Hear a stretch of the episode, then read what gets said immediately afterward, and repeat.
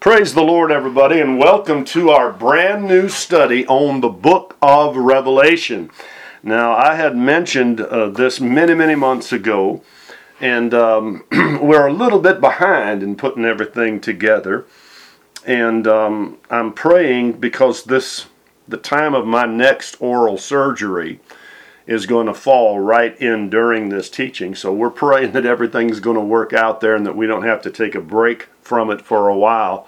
But uh, whatever the case might be, God will bless us extremely, I believe, as we studied this great book. Now, it's somewhat of a daunting task for a couple of reasons. One reason is the sheer volume of material that there is to cover. And secondly, there are so many directions that you could go uh, in any study of end-time events or Bible prophecy of any nature. Now, what I have done, uh, and will continue to do, by the way, is uh, some ancillary subjects that stand kind of on their own, but are related to the book of Revelation or part of the book of Revelation and certainly part of end-time events. Uh, we aired one of those not long ago, entitled The End from the Beginning. So there's messages like that uh, that coincide and go along with this teaching.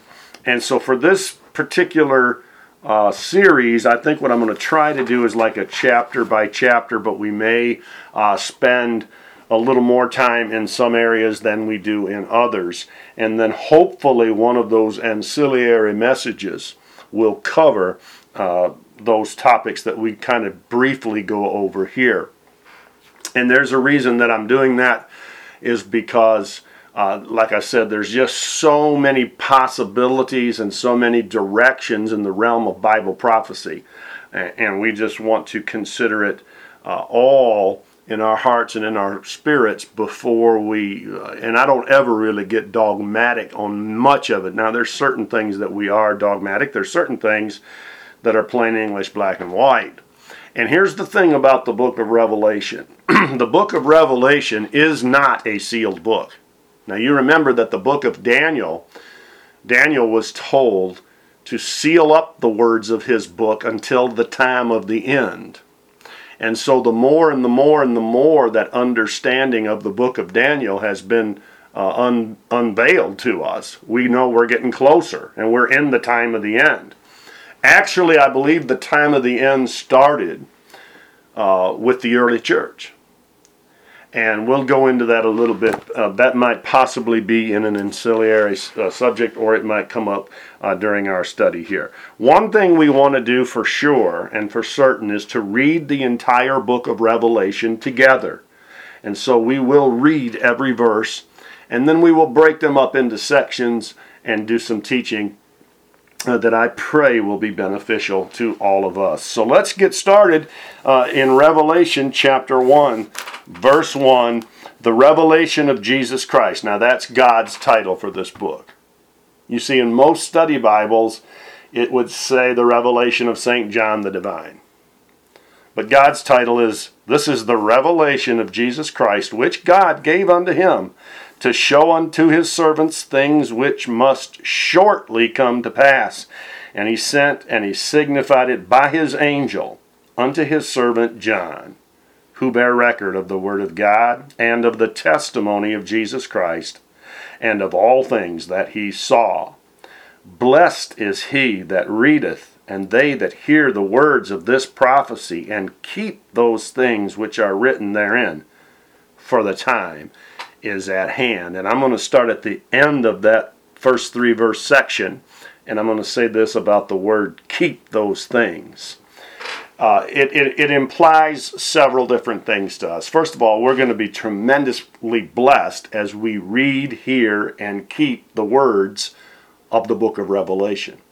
And the word keep there, it refers to obedience to the book, obedience to God, obedience to the promptings of the Holy Spirit, to uh, keep the Word of God, to do the right things and not do the wrong things, and all that you would associate with obedience. But it means a little more than that when it says, and keep those things that are written therein. It talks about hiding the Word of God in your heart. So we're keeping the things that are written in the book of Revelation, hidden in our heart. We're meditating on it. We're, we are gaining understanding. You see, the Word of God that gets into your heart gives you understanding. And so as we see the events of our world begin to unfold today, and we've got the book of Revelation hidden in our heart, hallelujah, and all of the Word of God, really, not just the book of Revelation, but the entirety of the Word of God. When it's hidden in one's heart, and when one meditates upon it, it shows us what in the world is going on out there when other people who don't know the Lord and don't have the Word hidden in their heart, they're kind of unaware and blind to what's taking place in the world around about us. But the Christian is to be in the know. The book of Revelation was not a sealed book. In other words, God gave it to us to understand. The book of Daniel is no longer a sealed book, but it was sealed in his time. And as we got into the end times, which I believe started uh, with the ascension of Christ, um, and the early church time period was the very beginning of the times of the end. And there's reasons for that. Uh, I'll get into that later. But um, Daniel was opened, and Revelation has always been opened, as it was given to the Apostle John. Now, I believe personally, and many Bible scholars do as well, that um, the book of Revelation was written by John the Beloved, and it was it was probably written, most likely written, uh, during the latter portion of Domitian's reign, uh, basically ninety-five or ninety-six A D And Domitian was persecuting the Christian community, and his favorite thing to do was send them out into exile. So hence we have John writing the epistle from exile on the Isle of Patmos. Uh, Patmos is a rock quarry island about six miles wide, ten miles long, something like that. It's approximately twenty-five miles off the coast of Asia Minor. It's due west of Miletus, so if you're studying the Bible, Uh, you can get an idea, or if you've been there, praise God. And this was an ideal place to confine political prisoners, which John actually was. It's it's probable that the Apostle John uh, labored in those rock quarries alongside of the rogues and the slaves of the empires. And he was treated as a common criminal simply for his testimony of Jesus Christ. And it was amidst this tremendous persecution and all of these agonies and pains that the Lord was uniquely revealed to John, uh, the apostle. So the object and purpose of the book of Revelation is simply to reveal and make known the things that must shortly come to pass. Now, the translation of the word shortly is used by John in the same sense that Paul uses this very word in his promise to the church in Romans sixteen and twenty, where there is an eschatological statement and a promise. See, these are promises uh, that Satan would ultimately be bruised. We talked a little bit about that in the message on the end from the beginning. Both in Romans and in Revelation, this particular Greek word means certainly. So when it says the thing that must shortly come to pass, it doesn't mean like in two hours or in two days or two weeks or two months or even two years. In this case, it hasn't even meant in two millennia. The word actually means certainly. These things will certainly come to pass. The visions John saw gave a certainty about the future, even though almost two thousand years have passed. And it also means in that word shortly that when the events begin to transpire, when they begin to happen, when when when this begins to take place in whatever point of history we are in, it will take place in rapid succession. And most of this book takes place within seven years. And the exception, of course, here is the introduction and then uh, the church age, which chapters two and three cover. There are seven blessings recorded in the book of Revelation. And I'm going to give these to you, and I'm going to tell you where you can find them here at the beginning of our study. Verse three gives us the first one.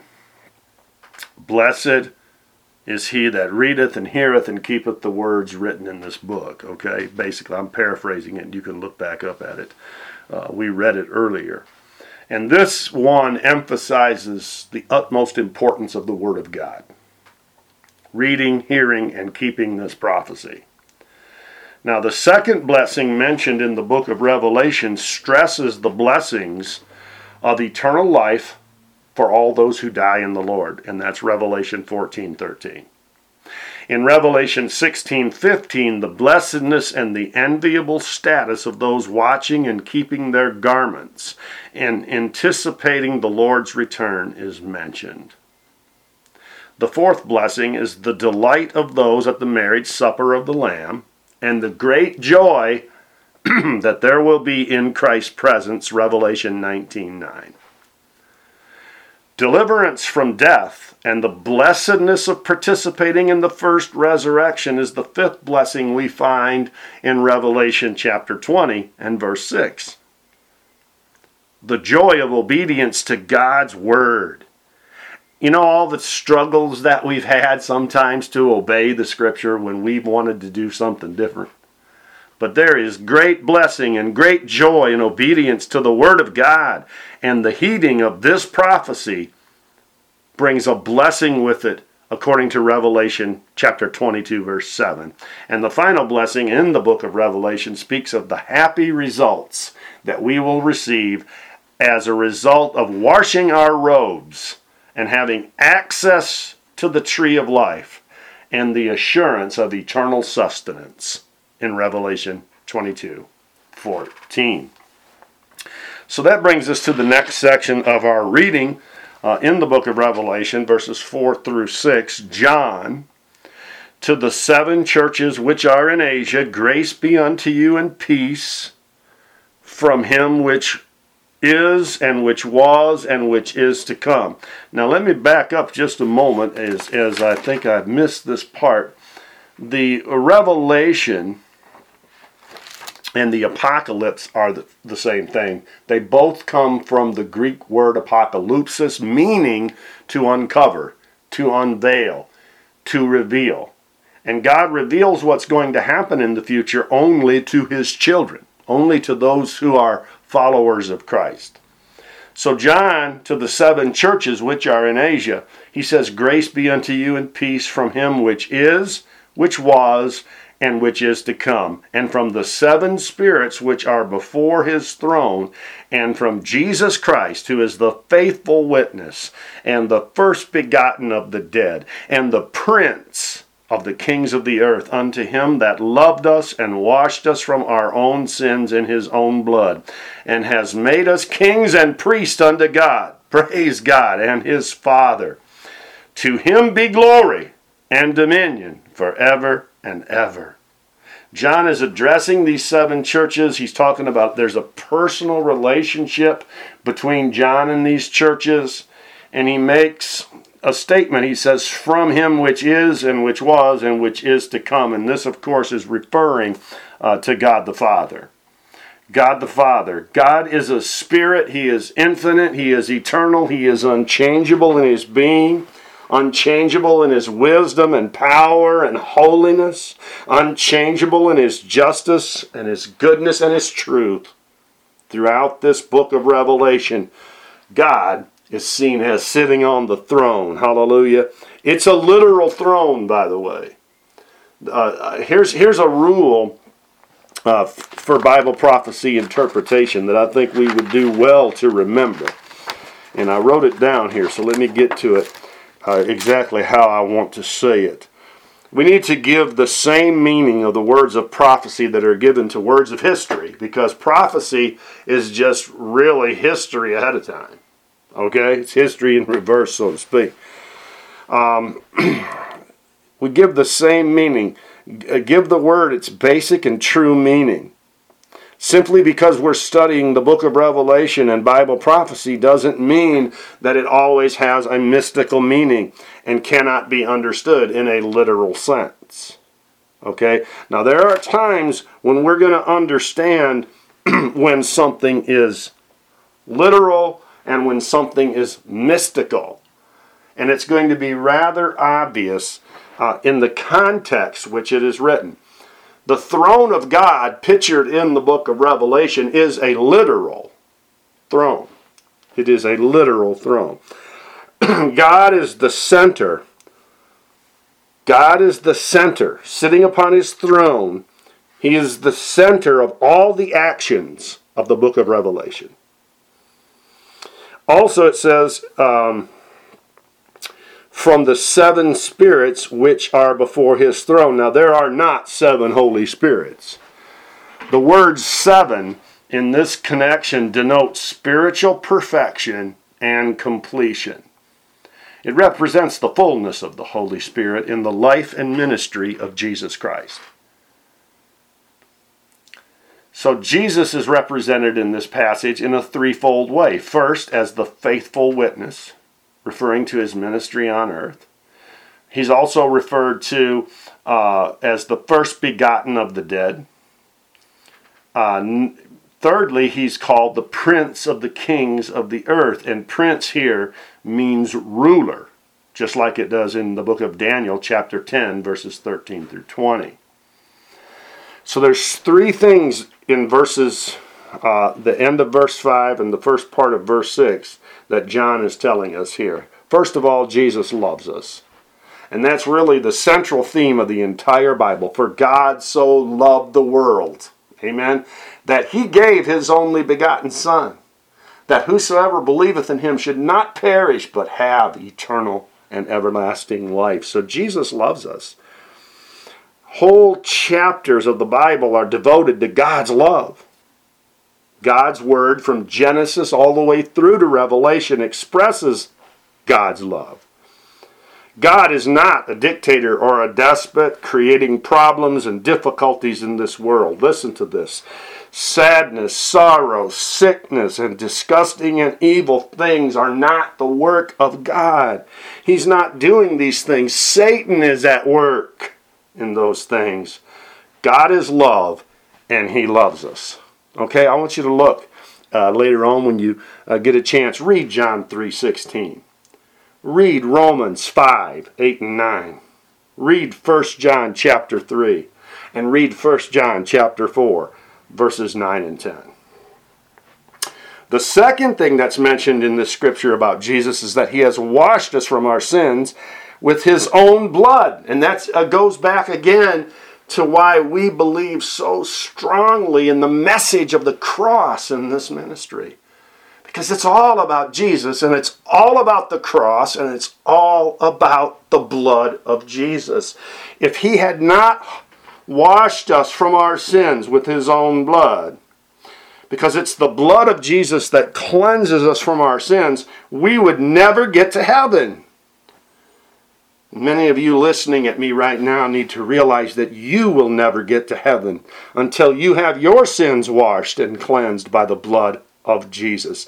This is not a physical washing, but a spiritual washing. And I want you to read Matthew twenty-six, twenty-seven, and twenty-eight, uh, twenty, chapter twenty-six, verses twenty-seven and twenty-eight, Romans three, verse twenty-five, Hebrews nine, verses eleven through fourteen, First Peter one, verses eighteen and nineteen, and First John one and seven. And thirdly, it says that Jesus made us. And this refers to the work of recreating us in regeneration, being born again. And so I'm going to take a little bit of time right here before we get to our next section. I'll say it in a moment.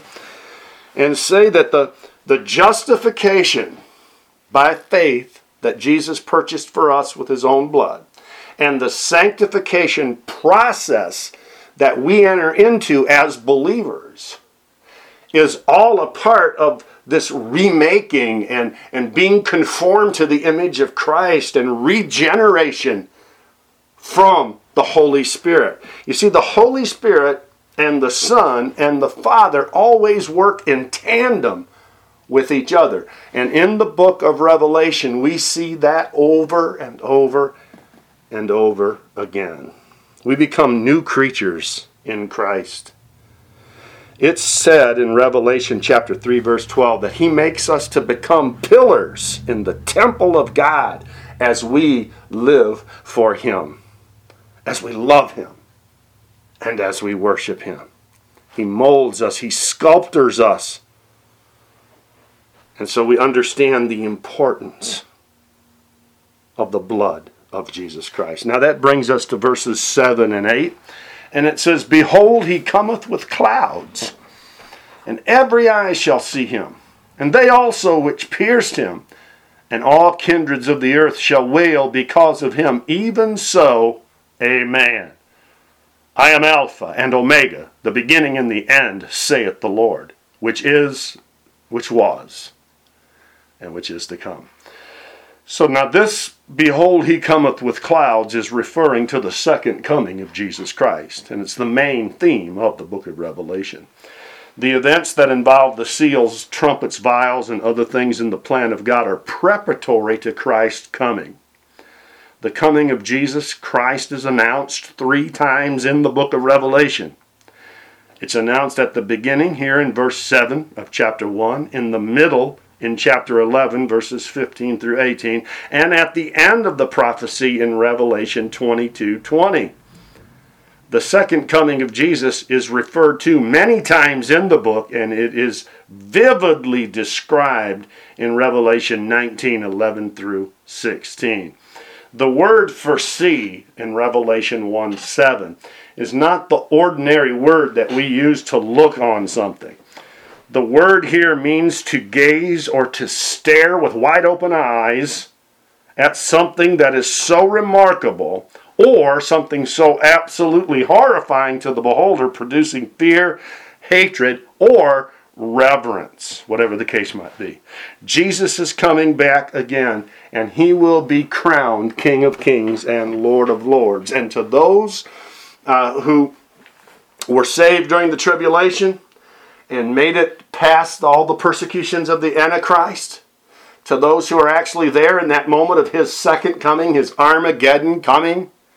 Remember, I told you in some teachings that there's the rapture coming and the Armageddon coming. It, the second coming is actually in two phases. The rapture, which takes place uh, before the tribulation. We'll get to that in a little bit in much greater detail. Plus, we have some ancillary messages on the rapture as well. And then there's the Armageddon coming, which is being referred here to, where it says, "Behold, He cometh with clouds, and every eye shall see Him."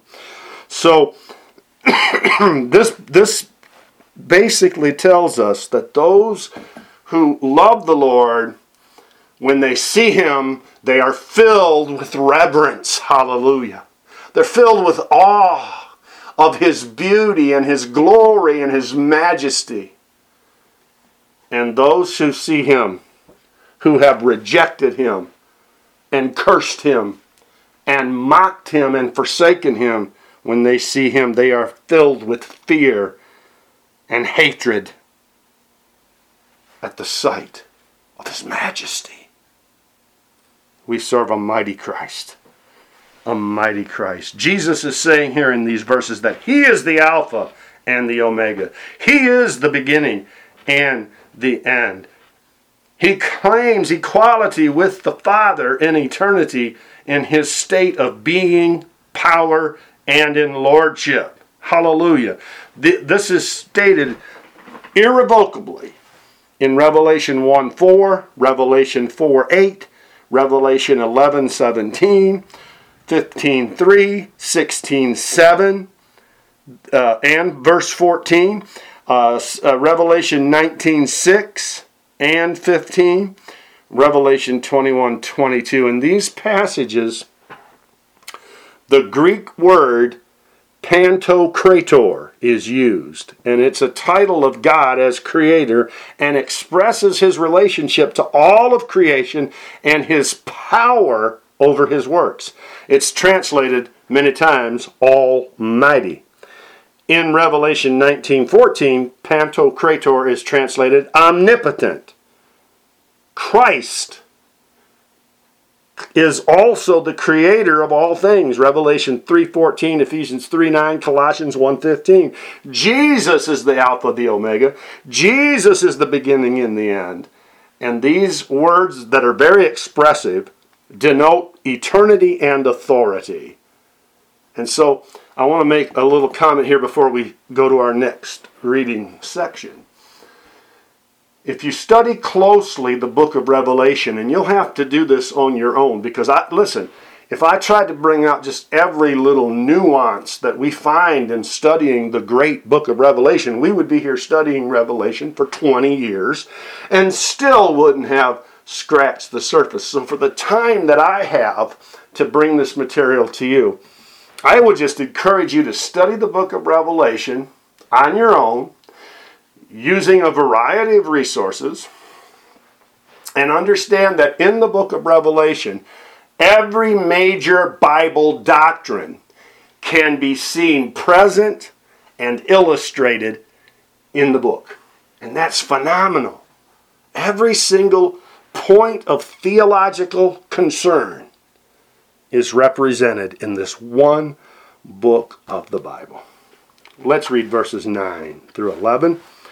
I, John, who also am your brother and companion in tribulation and in the kingdom and patience of Jesus Christ, was in the Isle of Patmos for the word of God and for the testimony of Jesus Christ. I was in the Spirit on the Lord's day and heard behind me a great voice as of a trumpet saying, I am Alpha and Omega, the first and the last. What thou seest, write in a book and send it to the seven churches which are in Asia, unto Ephesus, unto Smyrna, unto Pergamos, unto Thyatira, unto Sardis, and unto Philadelphia, and unto Laodicea.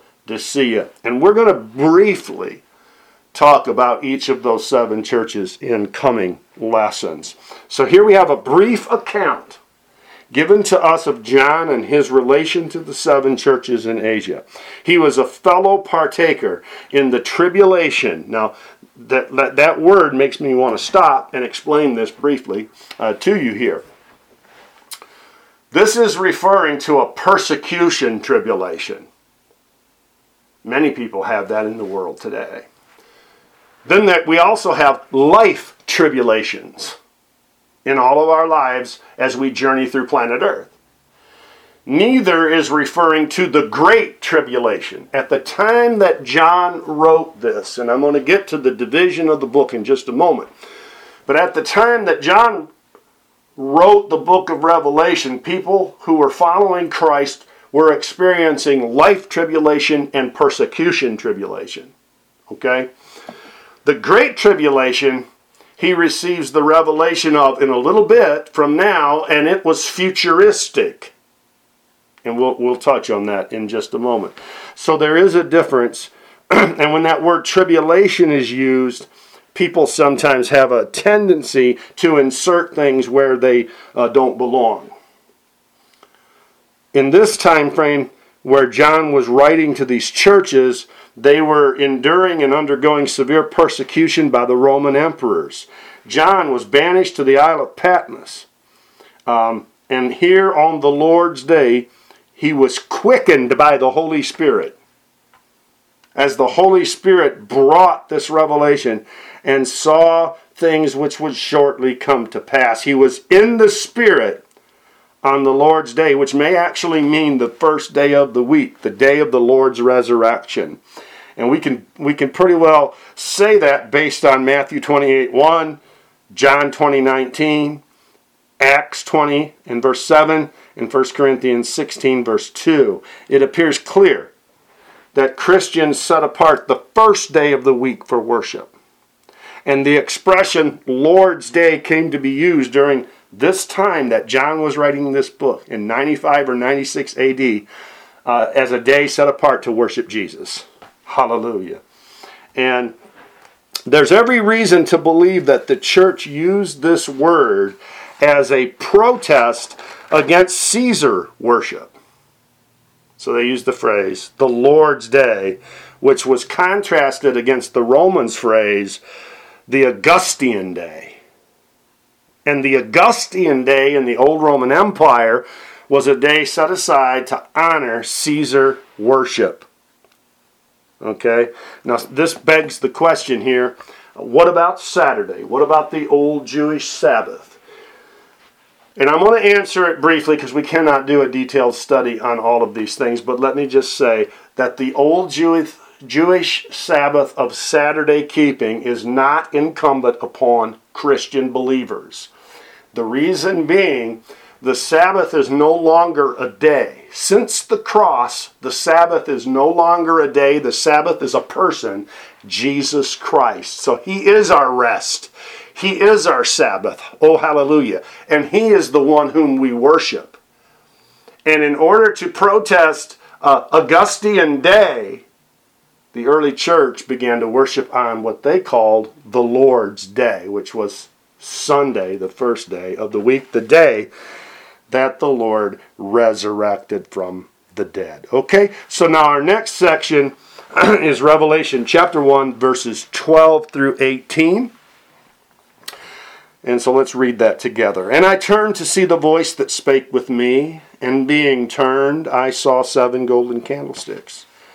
And in the midst of the seven candlesticks, one like unto the Son of Man, clothed with a garment down to the foot, and girt about the paps with a golden girdle.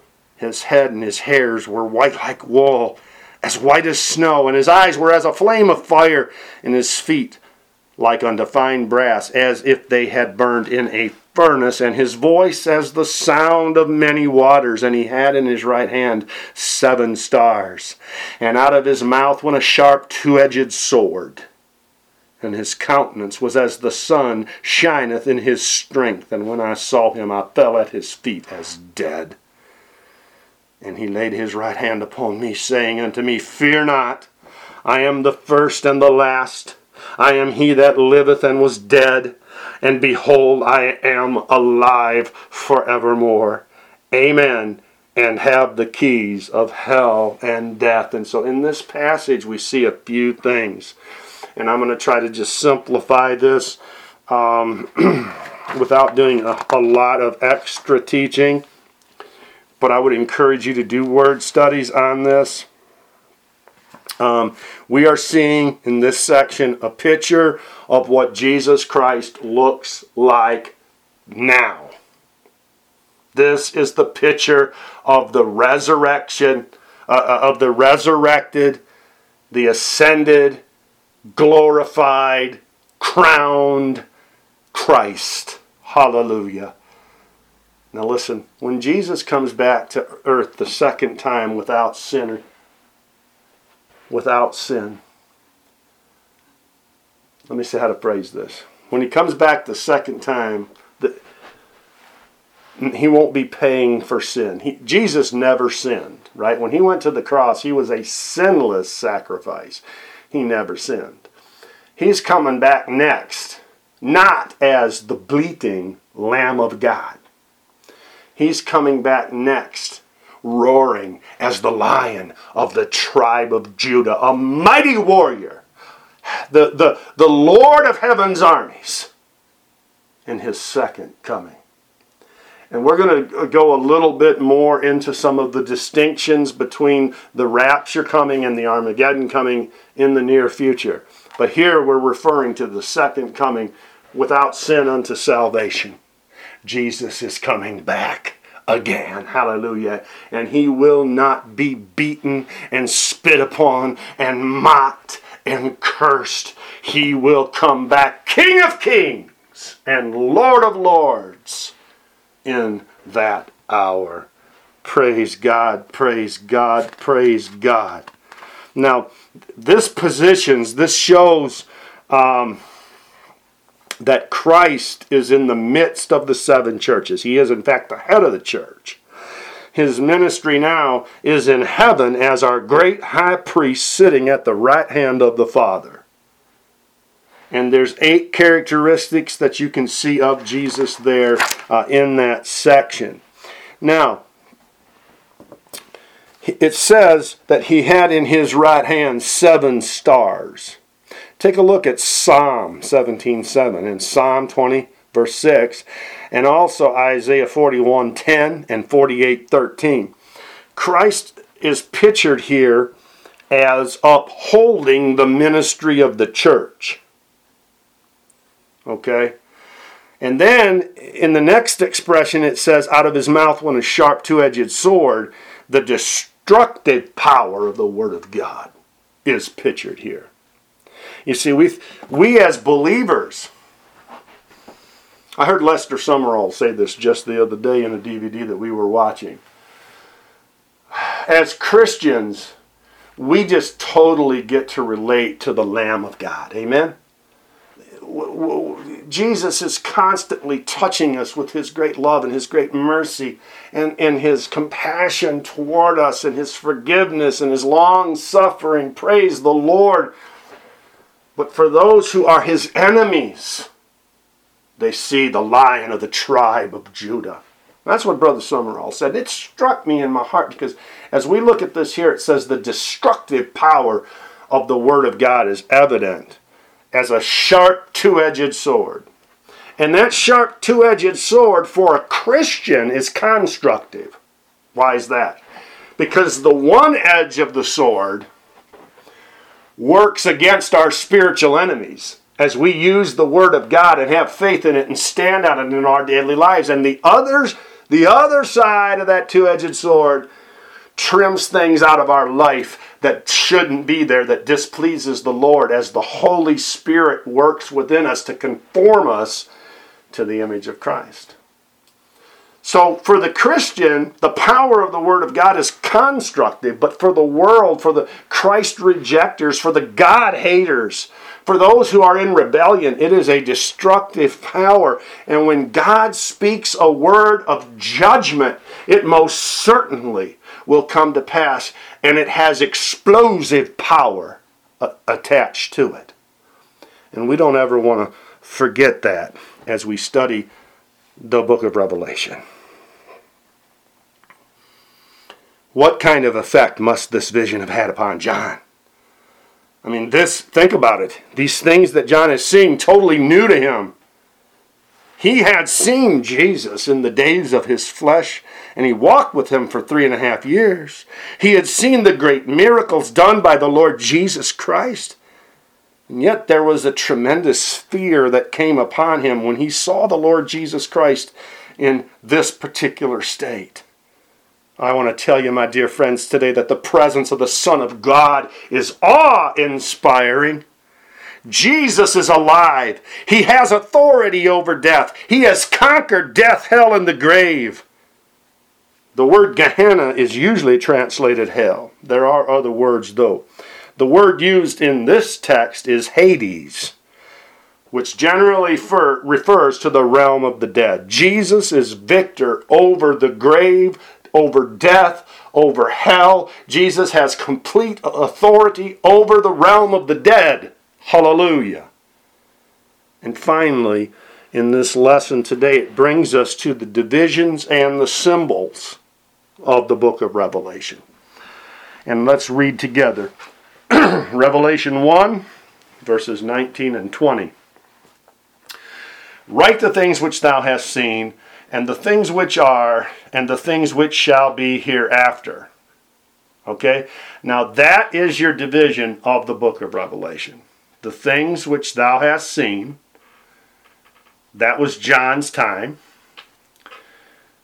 uh, including his walking with the Lord Jesus Christ, including all of the history that he knew, the things which thou hast seen. Secondly, the things which are, that deals with the churches, Revelation chapter two and three. And then, the things which shall be hereafter. And then the scripture says, the mystery of the seven stars which thou sawest in my right hand, and the seven golden candlesticks. The seven stars are the angels of the seven churches. Now that word angel right there actually means messengers. And it does no violence to the scripture to say the pastors of the seven churches, the messengers of the seven churches. It could include the fivefold ministry voices speaking into the seven churches. Okay? And the seven candlesticks which thou sawest are the seven churches.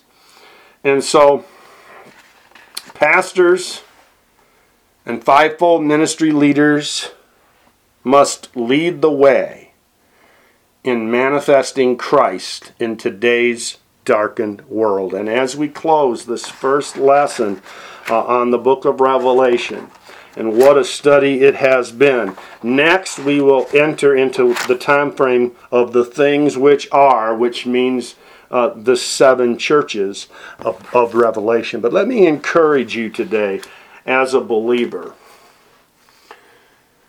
to, to lead the way with your life, with your activities, with the things you allow yourself to engage in. Run the whole gamut of Christian experience and lead the way in this dark generation that we're living in of pointing people to Christ. Reflect Christ in your behavior, in your thoughts, in your words, in your actions, in your deeds, and most importantly, in your love. The Bible says they will know that we have passed from death unto life if we have love for the brethren. They will know us by our love. And so as we stand for truth and as we represent Jesus in this darkened time, let us do so with the love of God that compels us and motivates us to reach the lost at any cost, any sacrifice, anything that we might have to give up in order to reach people for Jesus. It's well worth it if one soul comes to Christ. It's well worth it if one soul gets born again by the message that we preach. And there's many different ways of preaching. As I said, you preach with your life. You preach with your actions and your thoughts and your deeds and your love.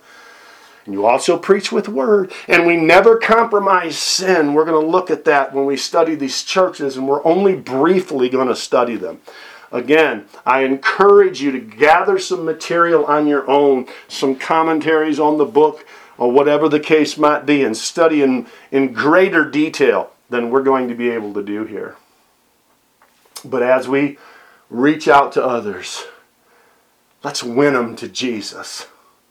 And let's pray like we've never prayed before for an outpouring of the Holy Spirit of God, because these are the things that must shortly come to pass.